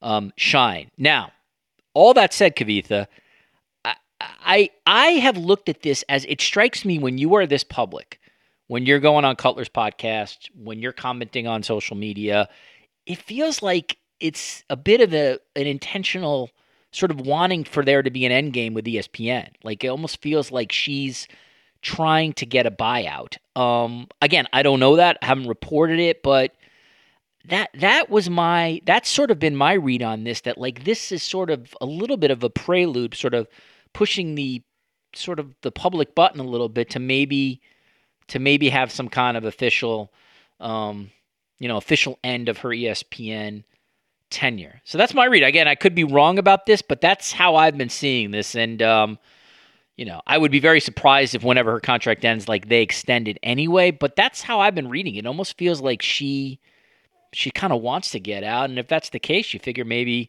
she and her representatives just sort of cut a deal with ESPN and then she can go elsewhere. I think that's a fair read. I mean, you know, given what I said before about how none of this is new, definitely the way she's going about this is new, right? Like she's doing this in the most public kind of front-facing way that that you can. Um, you know, in an age of social media where obviously if you're doing a video interview with Jay Cutler, those clips are going to go viral when you say anything controversial. Um, and and I think she's also, I mean, I don't I have I have not talked to Sage in, in years. Um, I have no inside knowledge about about this, but she's also doing this at a time when it's very easy to sell the cancel culture narrative. The fact, you know, if she does end up leaving ESPN over this, she will have a slew of fans who will eat up the uh, the idea that she was canceled for having alternative opinions um, and that kind of thing, um, instead of opinions that might actually damage coworkers and uh, that undermine the business and undermine ESPN itself and all of that. Um, but yeah, I mean, it, it does seem like I mean the, the running joke on Twitter right now is that she's gunning for that for that Tucker Carlson spot, and she she is getting the praise of those of those people um, in those roles. But on on a very serious note, I mean, Will Cain made a lot of money from playing that from playing that role and uh, and from making that jump. So I do think that if that is an end game here, there's absolutely a path for Sage to to fill that. All right, let's um all right. Well, let's move. We'll again. We'll get the, the the production elements here as we move on to another uh, topic. I appreciate your thoughts on that. The um, the NHL is starting in, as we tape this in the next couple days, and it's a really significant season for them with two new media rights partners. Obviously, ESPN has had the NHL before, but it's been a while, and Turner Sports. So let me start with you, Chad. Um, it's a really big moment, it feels like, for hockey in that uh, both these networks get a chance to put their stamp on the NHL coverage. Both these networks uh, have the opportunity to sort of bring new fans in. Uh, both these networks, I think, will play a major role in in whether hockey grows over the next couple of years or does not. Um, what's your expectations for the coverage on Turner and ESPN? Well, I think our uh, suspicions that ESPN marginalized the NHL when they didn't have the rights uh, have been confirmed. I saw the uh, Sidney Crosby injury going across uh, may may not play with a bad back. That's something that would have been completely ignored in the regular season, let alone the preseason. Uh, over these last what? When did they lose it? Ninety five. Something, uh, yeah, so, around there. Yeah, I'll find it cool. for you. Good. The, the last fifteen or so years, anyway. So that obviously is great for the NHL. And it's probably why Gary Bettman was so giddy on those conference calls with the media after they. Uh, I've never seen the guy happy before, but let alone not being booed. Maybe that's what it was. But uh, um, the, the the benefits of ESPN uh, being aligned with the NHL are already showing, and the season hasn't even begun. Uh, the thing that jumps out to me, and maybe I'm overlooking some some people, but it feels like it's going to be really familiar faces almost everywhere. Where where it's either the NHL, uh, the, the um, people who are such a part of NHL now, uh, yeah, NBC's NHL coverage. Uh, ending up at Turner and a couple of ESPN or ESPN people have always been associated with hockey, getting that uh, prominence back with that. You know, Buccigross, Steve Levy, Linda Cohn, uh, Melrose, um, uh, and the, the the new names that have been hired are, are superstars. You know, Messier is part of it. Wayne Gretzky uh, with TNT. Um, I'm I'm interested to see if any new faces, whether it's a studio host or analysts, you know, mar- uh, maybe a mid-level hockey player ends up being a great analyst. Um, emerges out of this because I don't see who the name is going to be quite yet. Uh, ESPN had uh, hockey last from 1992 to 2004, so that's your demarcation with versus, and then NBC Sports. Oh yeah. Yeah. What about you, uh, uh, Kavitha. I, I am um, I'm optimistic. I, I, will say cautiously optimistic for both both um, both companies because I think they're really going to invest significant money. You, you, know, they just put a ton of money to get the rights, so I think they're going to put significant money in the production. And as Chad said, a lot of the people we're going to see, we have seen on NBC. So they, re- you know, whether it's Kenny Albert or or Eddie Olczyk, Liam McHugh, people like that, like they they have um, Anson Carter. They they have some really quality people already in the positions of of importance. So I think if you're a hockey fan, I, I think it's really going to be an amazing time for you because it's not just NBC anymore trying to push the sport. It's like two companies trying to push the sport, and I think two companies that want you to watch their product.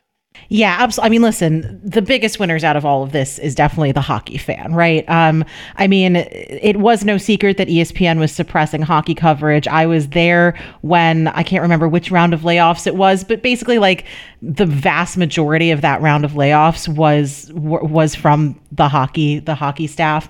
Um, and and it was you know it was this very gutting kind of thing especially if you're a fan of the sport and you just want to be able to watch and get some proper analysis. I do think the continuity with having a lot of people from nbc is is going to make that transition easier and some of the old faces. You mentioned melrose and cohn and and what have you. Um, and then with some new blood i mean emily kaplan has been not only a fantastic reporter in this space um, but has been groomed for some kind for for national tv she's on around the horn twice a week and that kind of thing.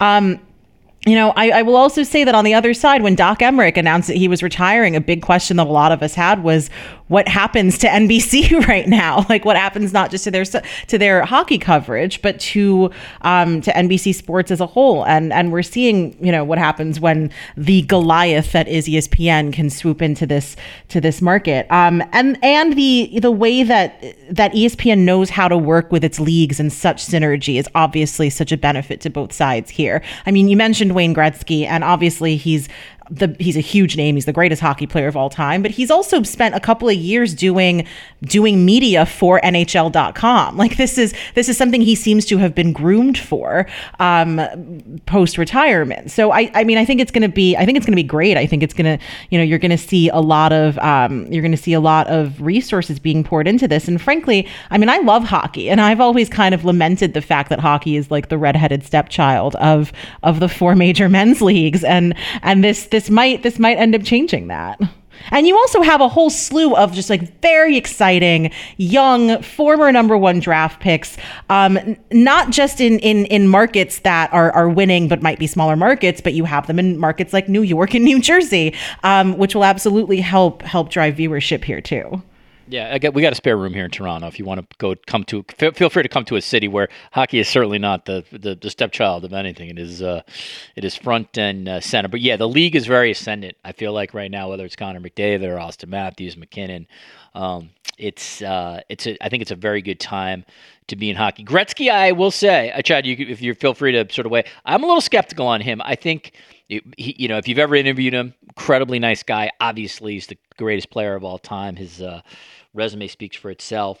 But he's not really dynamic on not on camera. I think the real challenge, yeah, the challenge for Turner will be to uh, figure out ways to to work him into the studio where he doesn't have to be the um, the the the star of that show. Uh, interestingly enough, he's the most famous guy on that set by a ton. But if you can make him sort of a uh, um, a performer who doesn't have to sort of carry the show, then I think he's got a chance to be really, really good. And maybe that's the case with Tocchet, Bissonnette, and Anson Carter, who have sort of more external personalities than him. But yeah, that's.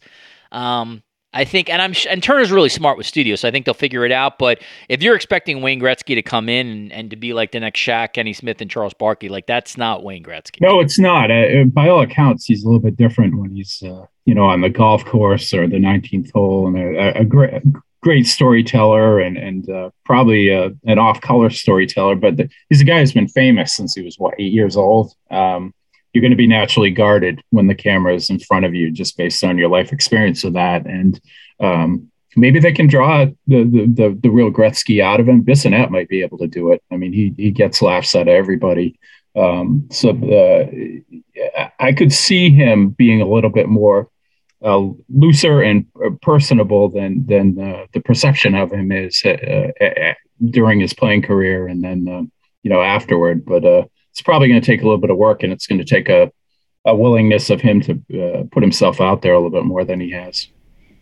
Yeah, I mean, I think that the the analogy I would make is like you're never obviously Wayne Gretzky's not going to be Shaq or Barkley, but um, you know, Richard, I, I, read your kind of review on the Manning brothers Monday Night Football uh, broadcast, and and maybe Wayne Gretzky is the Eli to a Bissonnette or a Messier's Peyton, right? If like, he if he if he is, that'd be great because I think Eli's actually got some pretty good. Eli's the real. I, I think Eli's Eli is great. I mean, listen, I, I love the Manning brothers. I find those broadcasts incredibly compelling, but it is still kind of rough around the edges. And you can tell that, you know, you have an experienced enough production team there that they're going to get it. They're going to get it fully right um, at some point this season. And I, I do think that there is there is a way to kind of incorporate um, Wayne Gretzky in there. Look, Gretzky is his his what he brings to the table here are, are obviously his name recognition and his fame and, and being the greatest player and the insight, like the actual hockey insight that comes from that, but also just the access that he's had over the years and that he will continue to have to young stars, people that we've not heard of yet,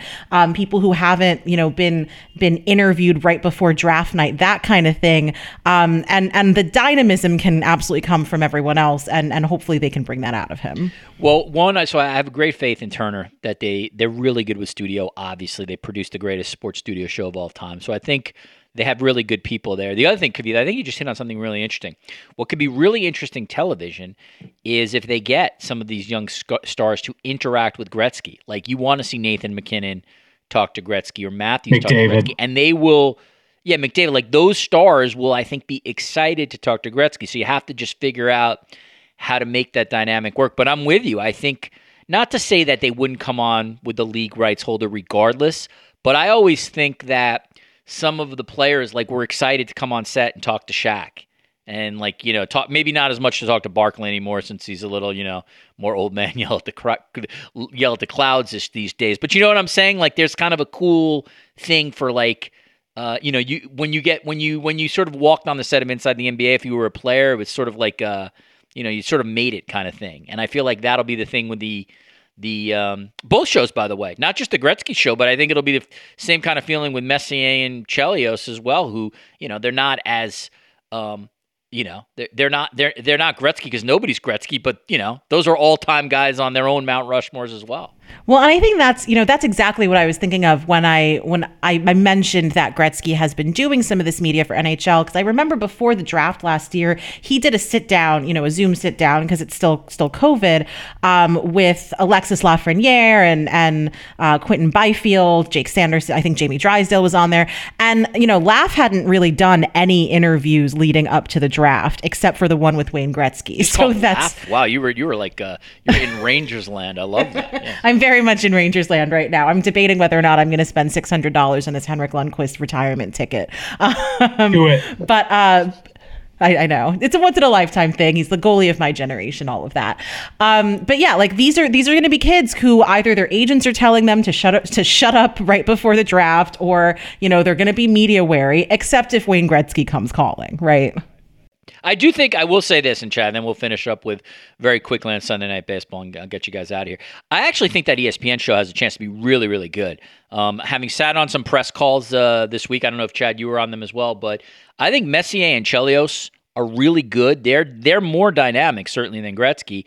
And Melrose and Levy have a long-standing friendship relationship, including an R-Air one, where they have great chemistry together. I think Melrose is a really good fit on a studio show because he's a bit of a wise ass and and sort of is willing to say stuff. So if again, maybe both shows will be good, but if you ask me today, like what what studio show has the more potential between the two at the moment, I think that ESPN show does. I, I think that ESPN show could be really good. I'm uh I'm um I'm I, I think Messier could be sneaky good at this. That's my quick take. Yeah, I agree. And Chelios is really blunt. Messier is too, but but Chelios during his yeah, Chelios is yeah, very he ne- blunt. He never Absolutely. had a filter as a player, and if that can carry over to television, he's going to be really good at it. I I, I trust uh, Turner to put together and to to oversee a studio show a little bit better. Um, I mean, you you look back to the NBA show, um, they didn't need to add Shaq that that Kenny and Barkley were fine, and they the, adding Shaq when the, there was that bidding war on him.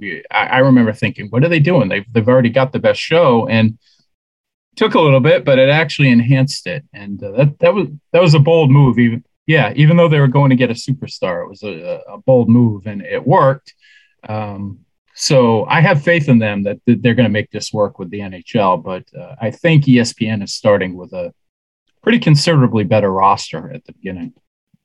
All right, let's finish up here. Um, so it looks like the Sunday Night Baseball crew um, is going to change. Did I, I, I, think was that Marchand who broke Vasgersian? I'll credit it was, if it's yeah. not. I yeah, apologize to actually. Okay, yeah. so there you go. So Andrew Marchand of the New York Post um, uh, first reported the news that Matt Vasgersian will be leaving uh, Sunday Night Baseball, and so that opens up um, that opens up obviously um, a play-by-play job to start with. It also, in theory, you can change up that booth if you wanted to. Though, I mean, ESPN's love of uh, of A Rod uh, doesn't really seem to have any um, God any decline. So, um, so let's presume Alex Rodriguez is there. Kavitha, do you have uh, in terms of a wish list? Do you have anybody you'd want on there? I, I mean, I think we all know who the the candidates will be. They'll throwing in Susan Kavitha. And, yeah, Karl Ravech internally. I, I'm a big Jason Benetti oh, yeah. guy who uh, calls the White Sox. That's who. That's absolutely who I would uh, put on there. But if you, uh, I don't know, Kavitha, when you look at that, you know, I guess you, one thing, the the you got to get along with A Rod, and you got to let A Rod star, which is what ESPN management seems to want. Um, but they have an opportunity, you know, to bring in a big baseball game caller, and it still is you know, even though the numbers aren't like, you know, over the, it's not baseball from 1976, but it's still a national baseball game of the week, which has meaning for a lot of people. Yeah, I mean, I'm with you. I think Benetti is the best uh, of of the list that that I've seen um, on the on the short list to to take over there. Um, ESPN is not really short on on talent or on on places that they can go here. If you are looking for, you know, a, a more diverse booth, shall we say? I mean, Melanie Newman and Sarah Langs uh, were were you know would be super interesting. Sarah does color, um, Melanie doing play by play. Both of them have huge experience and and all of that. I uh, so Susan Susan, I think I think Susan should just be everywhere. I'm I'm just a huge fan of Susan Waldman, and I'm honk. I I'm a yeah, but I'm also like you know, but I but there is something. I mean, she's not she's definitely not for everyone, and this is absolutely nostalgia speaking. But if we're going to be a homer, I, I, I love Yeah. her to death. If we're Ugh, going you guys to are so East Coast biased too. if we're going to be a homer though i think i mean ron darling first of all is actually is extremely good at this and I, and, and and he brings in um he brings in both an expertise but also a lightheartedness at times that that you don't really expect i will say that one of and i'm not just saying this because i'm a yankee fan but one of the best um baseball analyst that I watch day in and day out during during broadcasts is David Cone. David Cone reads voraciously. He knows so much about this game. Very, he reads from I agree. extremely diverse sources. He also brings in analytics in a way that is accessible and doesn't kind of shut off the the fan who is already kind of anti-stat and anti-analytics to that. Um, and he contextualizes it really nicely. And I think that would be and he obviously, you know, has interacted with Alex over the years. yeah, my Um, sense is that there, there's a relationship there. So if they would, yeah, if they were going to bring in another analyst, I personally think the Mets television booth is the best in baseball. Oh, I know for a lot of sure. uh, a lot of Giants people love Kuiper and San Diego. um, uh, yeah, Dave Fleming. Um, yeah, Chad, you may like um, Orsillo uh, from his days in um, in Boston, but yeah, Gary Cohen, Keith Hernandez, and Ron Darling. To me, I'm sure some of this is biased because I lived in New York. That that No, to it's me is the best, uh, at least regional group. But so, Chad, I mean, like. It, I mean, ESPN has a real chance to sort of do something interesting here. And again, I uh, Benetti would be my pick, but I don't know if Benetti and A Rod work. And so I, I'm just I don't love A Rod on that broadcast. I I think A Rod is very good in the studio, and I think A Rod in spurts or sort of smaller uh, doses, I think is very very very good. But after a certain time, it like two and a half three hours of Alex Rodriguez analyzing it, it's just to me it's too much. It's just it's it's just too much Alex Rodriguez. ESPN is so enamored with the guy. I mean, it's he should change his name to Tebow. That's how enamored they are with A Rod. Um, but I don't think it's going to change. It's very clear that ESPN execs um, love Alex Rodriguez. So I think clearly whoever you want to be the play-by-play person is going to have to have either a pre-existing relationship with Alex Rodriguez or Alex Rodriguez is going to have to like that guy. But I would change the whole booth. If it was me, if I was, you know, if I'm Norby Williamson, which I think everybody on this call knows I'm not, um, nor who I will hear from ever, um, I would blow it up and I would start anew. That would be my, Well, that's what I would do. Chad? The wrong guy's leaving. That's for sure. Uh, we up. Yeah, I would agree. Vasgersian did the uh, is doing the uh Ray Ray he's got well that's where he's going but he's doing the Ray he did the Rays Red Sox game yesterday on MLB Network Yeah. He had a great, great, call, and he's Did you think? much more at ease with Smoltz uh it was he was I agree. it, it feels like with A-Rod he's um he Defers. defers and he's constantly trying to pull things out of him and A-Rod is just nonsensical sometimes he he will just say things to to uh try He's so worried about not saying the wrong Yes, thing that he yes, ends up saying absolutely That's it. nothing. but he wants to sound So smart too i- i- In an attempt to be polished, it doesn't. It does not always. It does not often come off as Yeah. authentic. No, he says like the, the joke everybody makes up here was McCarver said once, I think during a Red Sox Yankees series, that um, a walk is as good a home, as a home run. And Arod says things like that multiple times during a game, Right. just trying to sound like he's thinking the game on a different level. And he is, he does think the game at a different level, but um, sometimes it doesn't translate in the booth. And I remember when they put those guys together, uh, Vasgersian was the guy Arod wanted. Um, so I don't, Yeah, they're buddies. Same yeah, agents, I don't know if believe, he, too. Yep. I don't know if he'll he'll have a say in who they hire, but I I third what you guys say. Benetti's great. He's a guy who um, has a old school broadcaster voice, but uh, really modern sensibilities. He's funny. He's analytically sound, um, Yeah, and all uh, you just Yeah. don't know how we would work with A Rod. And That that yeah. First of all, I think A Rod will have a say. That Statcast uh, broadcast is so much better than the main broadcast. Um, it doesn't nearly Eduardo get Perez the, is really the, underrated. um, He's really good too. yeah, it, they Eduardo don't Perez get is fantastic, and and He's I. I I agree with you, Richard, that A Rod A Rod brings a lot to the table here, and he is he is very good in the studio. And the thing is, for me, A Rod's greatest strength is it's so clear how much he loves baseball. He just he 100%. I really loves this game. You know, there are players. Derek Jeter is a good example of a player who did his job day in and day out. But I don't think anyone who covered him or who's interviewed him would say that he he you know, he lived and breathed the game of baseball in that same way that A Rod just loves this game. And that is more suited for a studio role. I think if I were blowing the whole thing up and I were going with a player to be in that booth, and I know he's with Turner right now, but Curtis Granderson is so good. And I, like I, too. I, I Yep. think that he would be Pedro, great in that too. role. Yeah, the one thing the the Pedro, Pedro, too. The one thing. Oh, I think Pedro's very good in the studio. The the one thing. Um, the one thing Yankees beat reporters would tell you over the years who covered A Rod was that like he would he would go home and watch like West Coast baseball. Like he'd be able to talk he he would he would know what had happened the night before in games outside of New York. So I he's a base he is truly a baseball nerd. It's just I think you gotta use that to your advantage. And to me it works better in a little bit um, smaller doses. But yeah, you know, Chad, it was interesting. Like, I'm not always the biggest Vasgersian fan, but when I heard him call that, uh, we're talking about Red Sox uh, uh, uh, Rays game three.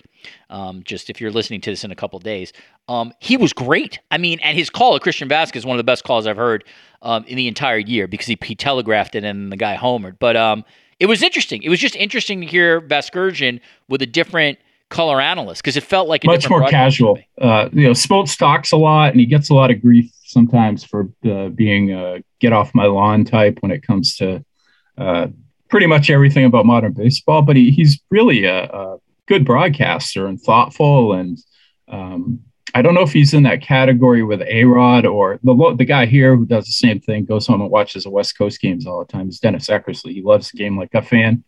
Oh, yeah, I love that. Smoltz comes You know I across like he Eck. really pays attention. Like he may not be watching the Mariners every Yeah, day, lo- but he, he's he's plugged into everything that's going on, and that's that's rarer than it should be.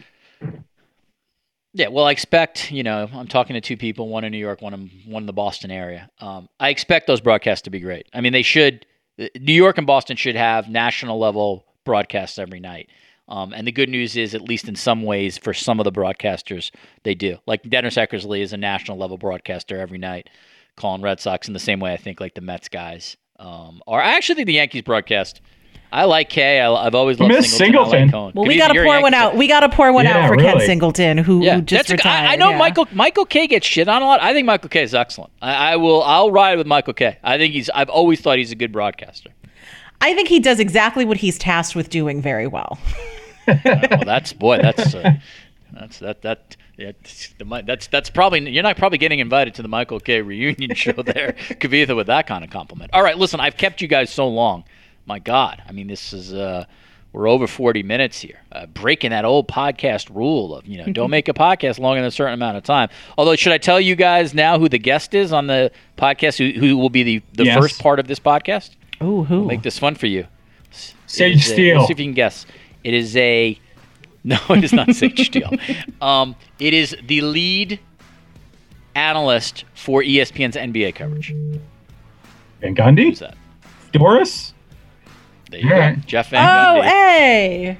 will that be should on be this podcast. fun. And I've not taped it yet, but uh, but that will be uh, that will be coming on this podcast. You know, schedules uh, permitting. Uh, Ask him what it- he really thinks about about referees and flagrant twos. Yeah, if it's not Van Gundy, then everything I just said will never. Last time I interviewed him- There you go. Last time I Kavitha interviewed Davidson. Van Gundy, he ate a sandwich he said the that's- entire interview. So if you can, That sounds like Jeff Van Gundy.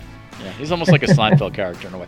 Da- K- Kavitha Davidson is a sports and culture writer for The Athletic and the host of the Culture Calculus podcast. Chad Finn, the sports media writer and columnist for the Boston Globe. Thank you very much, guys. I will definitely have you back. thanks, man. Thanks. Good talking to you guys. fun. All right, back in my studio. Um, my thanks to Jeff Van Gundy, Kavitha Davidson, and Chad Finn for all their time and their insights. Thank you, by the way, for sticking around. I know this is a long one.